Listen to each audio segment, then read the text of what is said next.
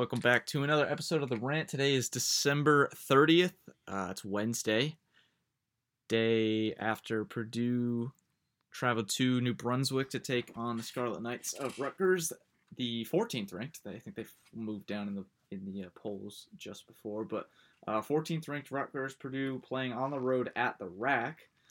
They unfortunately took the loss, but I was thinking of this at the end of the game last night, right? It didn't, to me, right?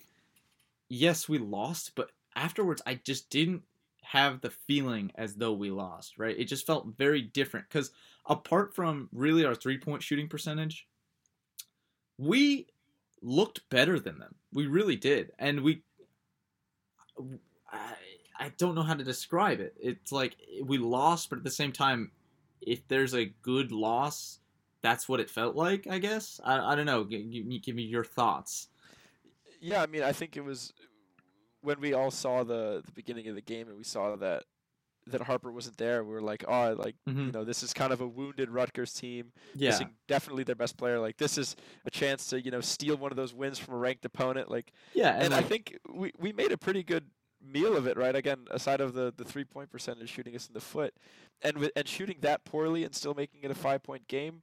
I mean, there's a lot of there's a lot of positives to come out of that. Yeah. Again, out rebounded them. Turnovers weren't awful. Fouls weren't awful. no, and and I Not the s- worst game aside of that. No, and and again, it's it's one of these games that down the road you're gonna want Purdue to win, right? They did. They came back from that 15 point deficit right around halftime, right? They looked great coming out of halftime, and then they started to get a little cold towards the end of the game, right? And and Rutgers just kept hitting shots, but you thought, you know, maybe again because Ron Harper was was out, right? He's their second best player, without question. They had Jacob Young was a little banged up from the previous game. Geo Baker wasn't necessarily 100% yet. They were missing their big man Omar. Om, I'm gonna butcher his name. Omar Uni. I'm but I butchered that, but they they you know they were they were banged up enough that you thought you know Purdue might be able to steal one here on the road, right? And you're playing at the RAC with no fans. That definitely is is you know a big break. Uh, I'd say the biggest storyline from this game. I feel like you can't critique Purdue too much in this game. You just have to say more about Rutgers just shot better, right? And a lot of Yeah. those like Rutgers shot 52% from 3, right? 11 to 21, which That's is just which is outlandish, right? Uh a lot of that came from Montez Mathis who was 5 of 5 from 3, right? I mean, he was just everything he was throwing up was going in all game. But you have to look at from Purdue's perspective, right? No team is going to shoot like that. You like you, you're going to have one or two fluky games where a team shoots like that all season, right? Yeah, you the Purdue struggled right guarding the three last night. There were a lot of open threes, but even still, a team's not going to shoot 52% from three, right, on a regular No. basis. So you have that to look at. And like, yes, Purdue did not shoot very well, but it's it was again, like I was saying during the game, you I, I knew we weren't shooting very well, but it still to me seemed like it was a it was a percentage I could live with, right? Because they were good shots, right? For the most part, Purdue wasn't forcing up threes, right? They were like the right shots to be taking. And again, Yeah. Purdue's not going to shoot that poorly from three going forward. So it's like one of those feelings where, yes, we lost, but I was actually really happy with the product that was put out on the floor. Yeah, and I think it's it's the kind of cases. Obviously, we're discounting the, the, the couple players that, that Rutgers had out, but with those players that Rutgers put out and those players that Purdue put out, Mhm. analytically, if, if you let's say you could you know go into 2K and simulate that game a Yeah. hundred times, I think Purdue wins more than 50. Well, I mean, if you look just purely at the bench itself, right? Rutgers used almost exclusively their starting five, right? They had Yep. Four starters above 30 minutes or 30 or more minutes played, And right? the other guy was 28. Yeah, and their their bench combined for eight points, whereas Purdue's bench combined for 28, right? So Purdue got a lot more out of their bench, and the thing is, Purdue got stuff out of their bench from their young guys. Isaiah Thompson tied his career high in points with 17. He he is the single reason that Purdue was in that game at to begin with. He was the only one that shot well at the end of the first half that, that tied it back up. And in the second half, he got plenty of minutes because he was so hot in the first half. I mean, seven of eight from the field, three of four from three, and it was it was honestly nice to see because Isaiah Thompson was one of the guys that we've talked about having his minutes go down. and he's showing that like he is still a very valuable spark off that bench, and he is instant offense, right? Especially when we Yeah, I needed mean, it. I'm okay with having those three guards on the bench and, and Painter just going with the hot hand, right? Yes. I mean, sometimes that's what you just got to do. Right. And and Ivey also, I mean, he didn't shoot the best, right? He over 0 for 4 from 3, but he made some great hustle plays and and he also offered just like a little bit of athleticism uh, that we needed on that on that comeback, you know, to be able to finish at the rim, which we desperately needed. So I mean, he had 8 points, another solid game off the bench. And then you have to look at the starters, right? I feel like this is the first game from a viewer standpoint, right, where you look at Trevion Williams and you said that is what we expected, right, at the beginning of the season. A very, very pedestrian 21 and 12 on 10 of 12 shooting, right? So that's the efficiency you want from him, right? He knocked down his only free throw. And if you, I mean, if you watched the game, They didn't have an answer for him. yeah, no, they really didn't. He was getting whatever he wanted down low, and he just looked so comfortable, right? And the guy that was guarding him was way was much bigger, Myles Johnson, much Yeah, bigger defender, and he Played and, around with him, and yeah, and there were a couple really nice finishes that Trevion had. So, I mean, I would love for for more of that from Trevion. If you get 21 and 12 from Trevion in 29 minutes every night, sign me up. Sign yeah. me up. Yeah, and I think that it's also it's the kind of shots that you want Trevion taking, right? I mean, he's not the greatest like out at the elbow or, or beyond No. that. You want him Those those just beefing dudes in the paint and putting the ball the quick close to the hook shots, basket. right? Like the Yeah. quick jump hooks, right? Those are his specialty, right? He's got such good touch, especially off of the offensive board, right? And he's faster than a lot of the big guys, so he goes up way faster than they're expecting, and it works, right? Even though he's undersized, it works because of that. Now, I'd say out of the starting five, the two kind of less than ideal uh, spots would probably be Eric Hunter and Brandon Newman. I mean, they didn't shoot very well. Brandon Newman was very quiet, and especially in the second half. I think because they were going with a more Isaiah Thompson, Jaden Ivey lineup. Um, again, and I- Gillis as well. Gillis, but Gillis did enough Other stuff. un- yeah, yeah. D- Gillis did enough aside from scoring that I'll look past the 0 for 3 and from the field, right? And again, Gillis was in there, I mean, every play grabbing boards and playing defense, so you love to see that. And on frankly, he probably was the only consistent defensive presence last night. Purdue's Purdue's defense, especially down the stretch, really fell apart. Again, as I mentioned, Yeah. from three, um, they kept leaving guys open, which uh, eventually was their undoing. Right? They they kept it close, but then at the end, they Rutgers hit just enough threes that that it was it was out of reach. But Brandon Newman did not shoot very well. Again, he didn't play too much towards the end of the game because of the line, you know, going with the hot hand. Eric Hunter, again, didn't shoot great, but he still hit one or two shots right to keep us in the game late, which is kind of uh, becoming a habit almost of his. It sounded like you were going to say something. Yeah, I think that the thing is, if Eric Hunter is your your lead guard, right? Mhm. Even if he's not getting the points, right? Because okay, if you're not shooting well, you're not shooting well. Mm. I would have loved to see him just kind of kick that ball a little bit around. We knew it was a high tempo game. Just Yeah. kind of try and, in other ways, just try and crank up the pace a little bit of the game, and and put it more into like a, a favorite tempo, especially when we were down. Right, and, and Mhm. and because he knew that he had maybe a guy down low who was really just killing everybody in front of him just really try and maybe just force that pick and roll because again it's if something's working you can just do it over and over Yeah. and over again until they can stop it and they couldn't stop it And the other thing that I was was very curious to me is was Purdue got Rutgers into deep foul trouble, right? Like they had six or seven fouls with with a pretty significant amount of time left in the second half, and I thought, oh, this is wonderful. And th- at the time, Purdue was leading, and I thought this is great because you know you can keep feeding Trevion, you can keep driving to the basket, right? And chances Exactly. are you're going to be sent to the line, but the Purdue didn't necessarily stop feeding them, right? Like Trevion kept going throughout the game, but there just seemed to be a lot less fouls called on Rutgers. And I'm not saying there should have been, but I'm just saying it just it was it was like we set ourselves up perfectly for something like that and it just didn't happen. It's like like Yeah. the analogy I, I could use is like, you know, the the weather person's building up all this hype for you know a big snowstorm, right? Everyone goes and buys salt, water, whatever they need, right? And then you ended up getting like you know, just a dusting, and it's like, well, I guess we can't really control that. You know, we expected it to happen. We did everything right to put us in the position, but you know, unfortunately, it just didn't go our way, right? Which is a shame because I think that really would have helped Purdue ice that game. Um, there were some questionable calls at the end of the game, you know, as there always are in Big Ten games. So I'm not gonna, you know, rest my entire case on that. But you know, it is a factor.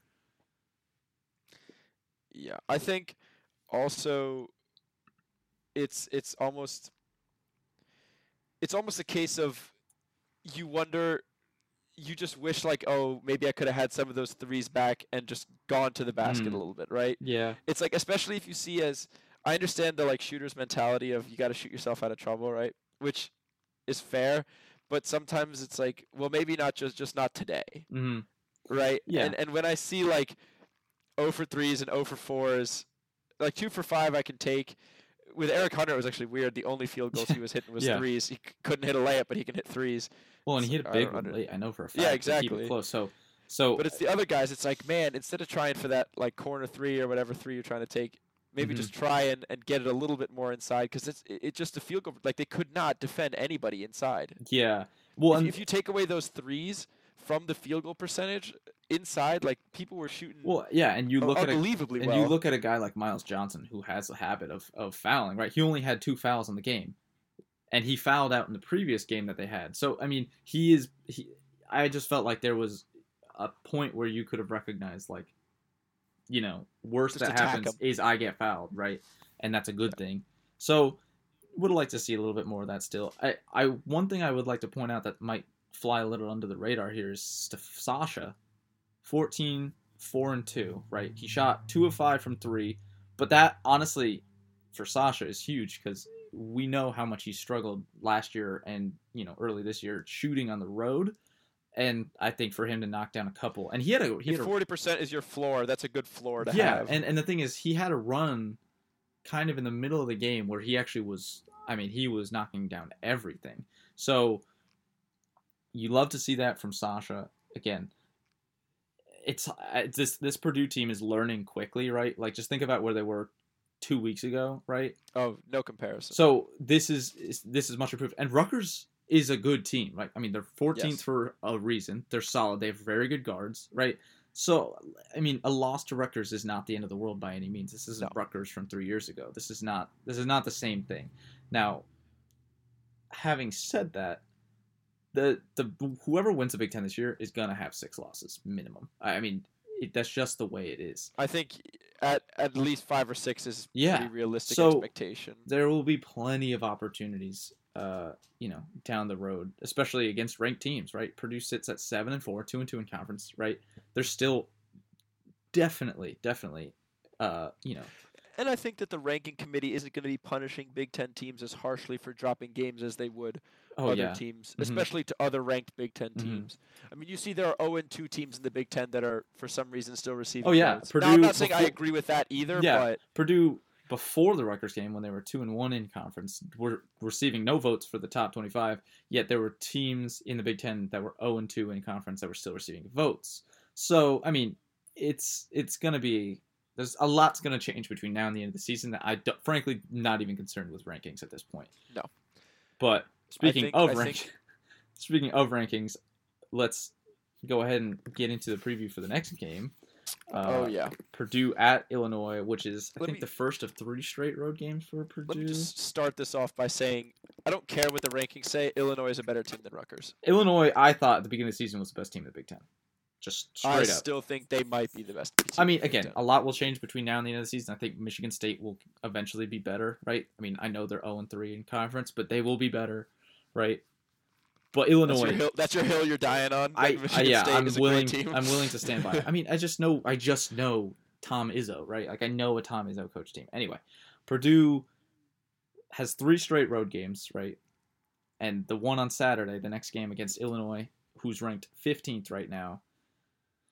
They just that that combo of Dosunmu and Cockburn is so deadly, and and you saw everybody Purdue fans saw last year. Cockburn is just such an absolute mismatch for Purdue defensively, right? Because he's bigger than Trevion, he's more athletic than Trevion, and he's faster and stronger than and than Zach Edey, right? So he's just get a freak down low that gobbles everything up. So that that already is a concern of mine, despite how good Trevion is, right?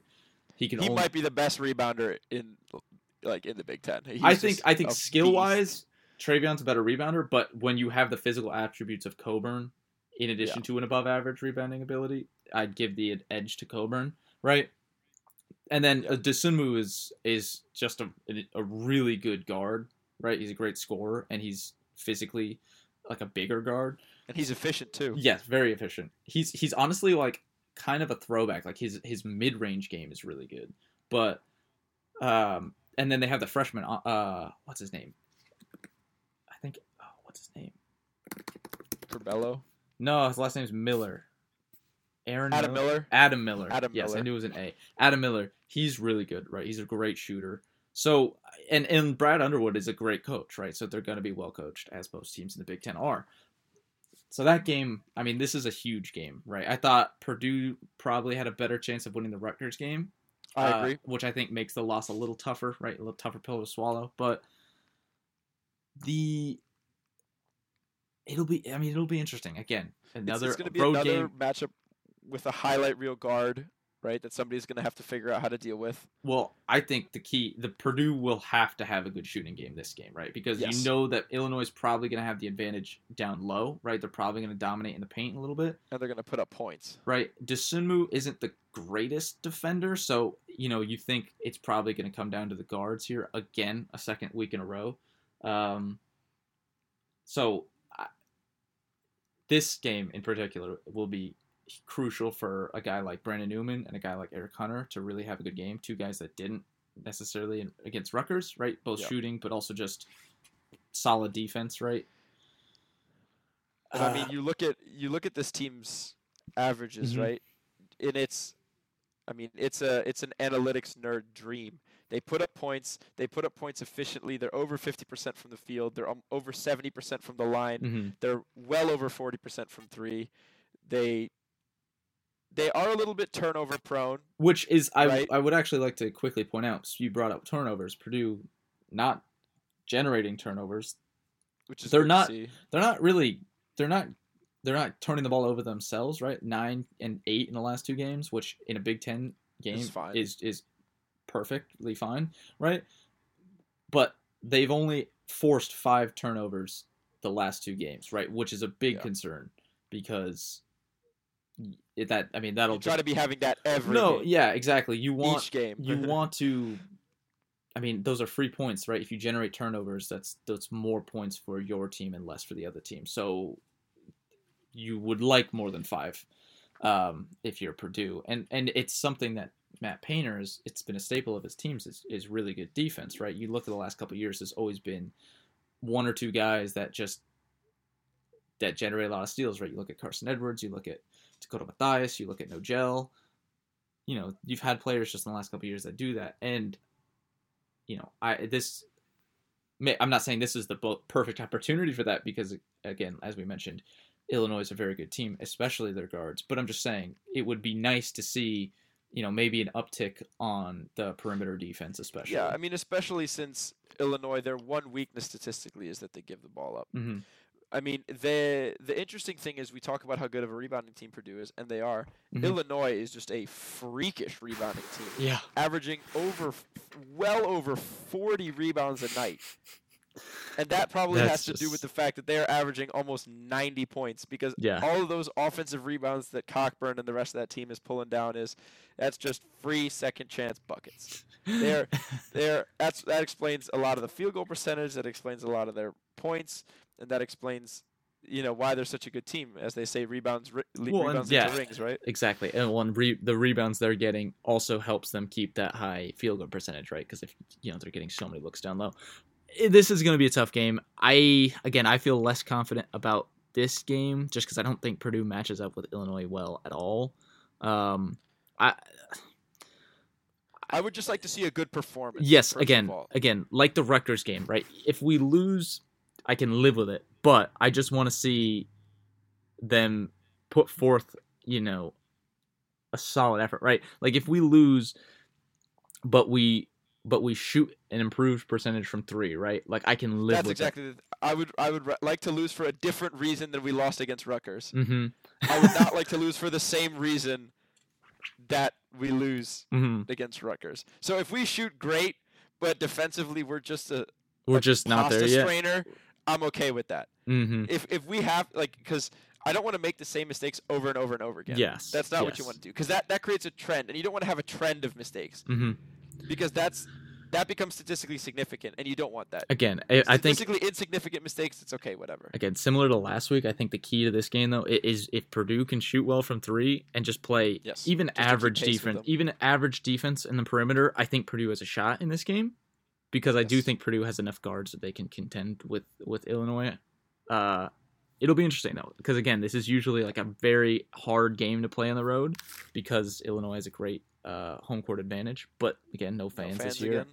So it'll be interesting to see if that affects Illinois uh, negatively, you know, et cetera, et cetera. So that game is Saturday, six o'clock tip, which is actually like ideal time. Um, we'll have the recap of that this weekend after the game. Um, we'll also be talking about some NBA tomorrow, which that'll be Yes. Thursday. uh, we'll we'll kind of recap A lot first, of stuff to unpack. Yeah. unpack. a lot of headlines to go over in the first week of the NBA. We'll have that for you tomorrow. Uh, until then, we'll see you next time.